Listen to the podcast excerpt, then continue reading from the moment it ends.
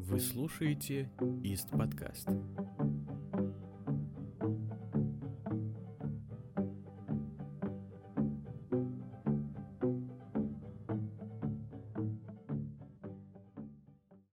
Дорогие друзья, рад приветствовать вас на первом выпуске моего исторического подкаста. Как же я рад, вы бы знали, как долго я его записывал, это просто ужас. В планах сделать его периодическим, а пока он будет выходить тогда, когда у меня будет стоящая мысль, которую следует оформить в голосовом формате, нежели в текстовом. Что же, поехали. Тема сегодняшнего подкаста — это микрорелигии, они же квазирелигиозные культы, они же культы карга.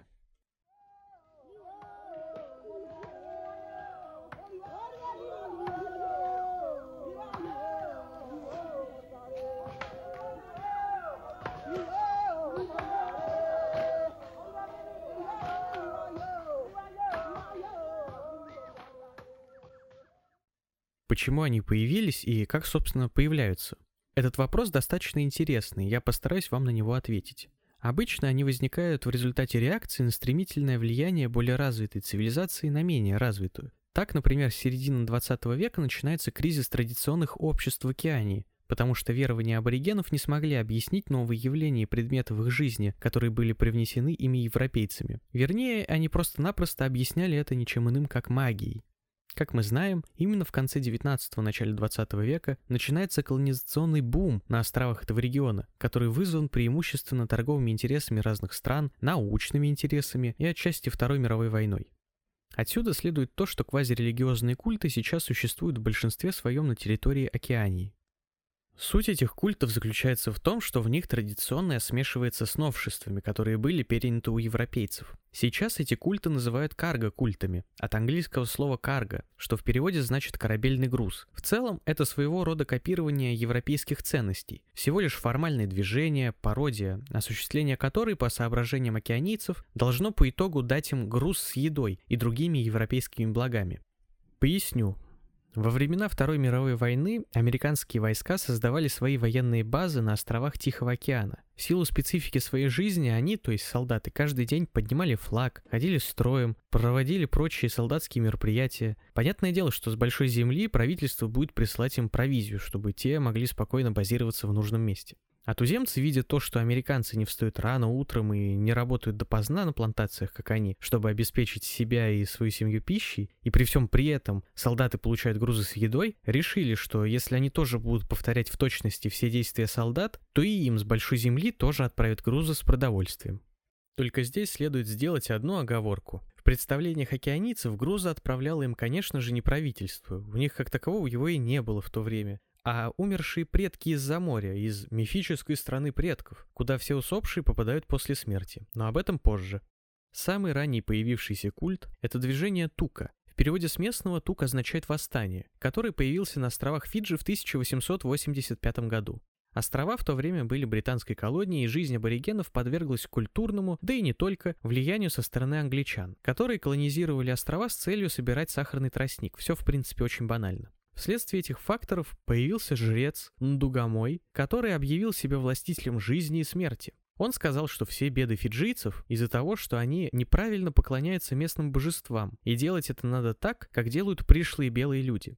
Именно после того, как аборигены станут правильно молиться богам, легендарные фиджийские войны прошлого воскреснут, и с их помощью европейцы будут прислуживать темнокожим. Этот сюжет как раз-таки и показывает ту самую реакцию на колониальный режим, когда Фиджи находилась в зависимости от Англии. Культ просуществовал до 1890 года, ныне не активен.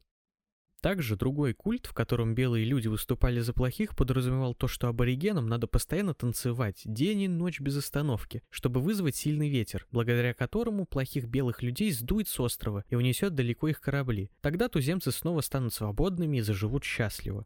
Самым крупным довоенным карго-культом был культ Вайлала в Меланезии. Название же Вайлала – это просто набор звуков, эдакая попытка имитации европейской речи. Главный принцип этого культа заключался в том, чтобы, воспроизводя речь и обычаи европейцев, уподобиться им. И тогда к папуасам приплывет корабль, груженный едой, одеждой и прочими материальными благами. Одним словом, скарга. Один из таких ритуалов заключался в копировании чайной церемонии британцев.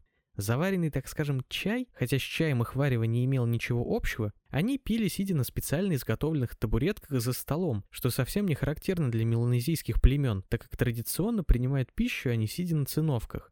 Конечно же, стоит рассказать и о легендарном культе Джона Фрума. Он возник на Вануату, а именно на острове Танна. Никакого Джона Фрума в принципе не существовало. Ну, вернее, это был некий человек, который представился туземцам как Джон Фрум Америка, что со временем превратилось просто в Джон Фрум. Надо понимать, что не только для нас незнакомый язык является каким-то непонятным набором звуков, также и для аборигенов. Поэтому слово «Америка» отпало, и остался просто Джон Фрум. Суть этого культа заключается именно в сохранении самобытной культуры аборигенов, как им завещал тот самый Джон, и поклонению богу вулкана Тукасмера, это название вулкана, не бога. Так как многие слои населения подвергались влиянию христианских миссионеров, местные проповедники уверяли, что если прекратить все связи с европейцами, то с вулкана спустится Джон Фрум с подарками от бога вулкана. По другой версии, кстати, Джон прилетит на самолете.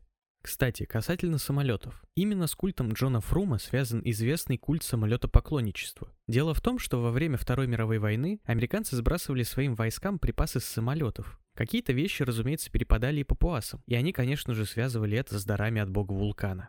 Однако война закончилась. Солдаты снялись с места, и, соответственно, самолеты с провизией прилетать перестали. Аборигены решили, что белые ушли, потому что не хотят с ними делиться полученным благом, но жители островов не растерялись и сами начали строить взлетно-посадочные полосы из подручных средств, считая, что именно они привлекают самолеты.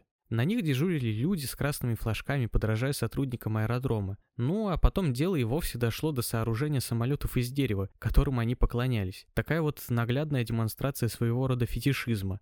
А сам культ Джона Фрума действует до сих пор, и каждый год 15 февраля аборигены празднуют День Джона Фрума. Они пишут красной краской на своих телах USA и маршируют с бамбуковыми палками, которые служат им вместо мушкетов. Причем, как бы ни было это парадоксально, можно сказать, что этот карго-культ работает. Как отметил Андрей Владимирович Туторский, доцент кафедры этнографии МГУ, подобные явления привлекают туристов, которые, приезжая посмотреть на это диковинное явление, оставляют там деньги. Жители островов же позиционируют это как карго.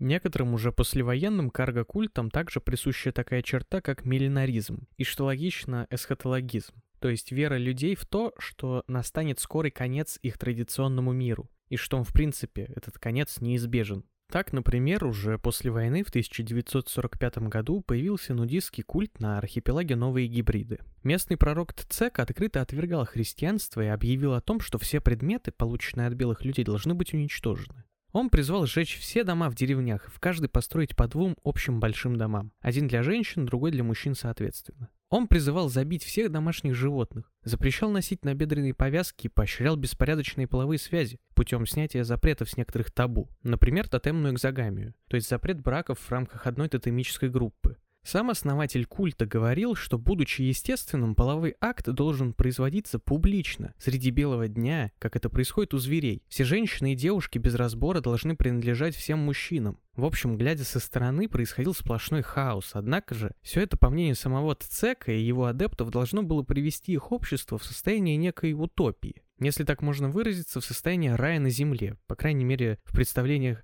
аборигенов острова.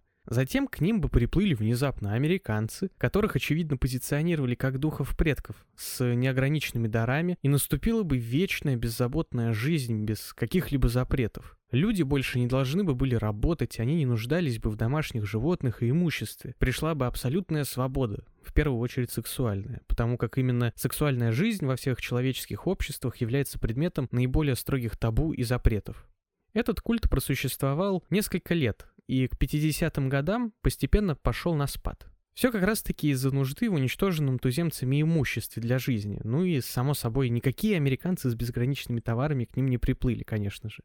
Так папуасская мечта пришла в забвение.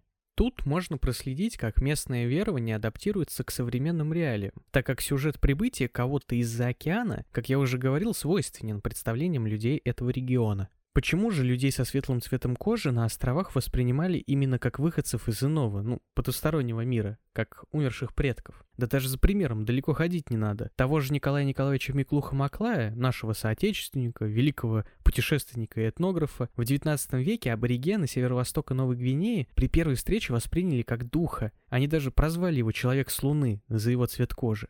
Все в принципе просто. Надо сразу сказать, что для традиционных верований океанийцев вполне свойственен сюжет, когда умершие предки приплывут к ним в мир живых на лодках с дарами из легендарной страны предков, которая находится за океаном, как я уже говорил. В глазах же туземцев все белые — это духи покойников. И этот феномен можно объяснить тем, в какой среде растет человек. Ведь у нас образ черта или любой другой нечисти в культуре всегда преимущественно черный, так как в нашей естественной северной среде много столетий назад темнокожего человека было просто никак не встретить, и никто даже и не думал, что существуют люди с таким цветом кожи. Вы только задумайтесь об этом.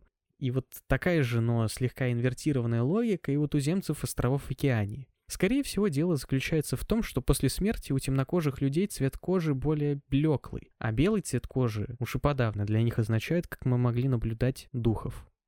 Кстати говоря, небольшое отступление. Вот я рассказываю вам о океании. Она далеко, тропики. Но ведь подобные эсхатологические культы встречаются также и у нас в России. Неожиданно, правда? Подобным культам можно отнести всем известную секту свидетелей Иеговы, запрещенную организацию на территории Российской Федерации. Все потому, что эсхатологизм подразумевает отказ от каких-то правил, норм и имущества, так как в преддверии скорого катаклизма все это не будет иметь никакого значения. Именно на это утверждение хорошо ложатся факты переписи квартир на вышеупомянутую запрещенную в России секту. Так, возвращаясь к нашим папуасам. У нас тут на очереди достаточно забавный культ. На одном из островов, который тоже принадлежит государству Вануату, архипелаг Новые Гибриды, у племени Яохнанан существует культ принца Филиппа. По поверьям местных, однажды с гор спустился сын горного духа, надолго уплыл с острова и вступил в связь с белой женщиной. Потом этот ребенок должен будет вернуться на родину отца и улучшить жизнь аборигенов. Так как Вануату долгое время находилась в составе Британской империи, этим легендарным сыном горного духа стал никто иной, как принц Филипп, как вы уже могли догадаться. А той белой женщиной стала Елизавета II соответственно. Самое забавное то, что сам принц о культе самого себя узнал непосредственно на месте, когда посетил государство с дипломатическим визитом, после чего, по просьбе местных жителей, отослал им свои фотографии. Культ действует и сегодня, но интересна также его судьба. Что с ним станет? Так как, напомню вам, 9 апреля этого года принц Филипп ушел из жизни. Вероятно, этот культ будет медленно терять свою силу и исчезнет. Во всяком случае, время покажет. И вот, говоря уже про наше время, в умах папуасов Меланезии, которые довольно специфично переняли христианство от миссионеров, преобладает некий синкретизм между ним и движением карга. Синкретизм, простыми словами, это симбиоз разных религиозных или философских, мифологических начал в одну единую систему.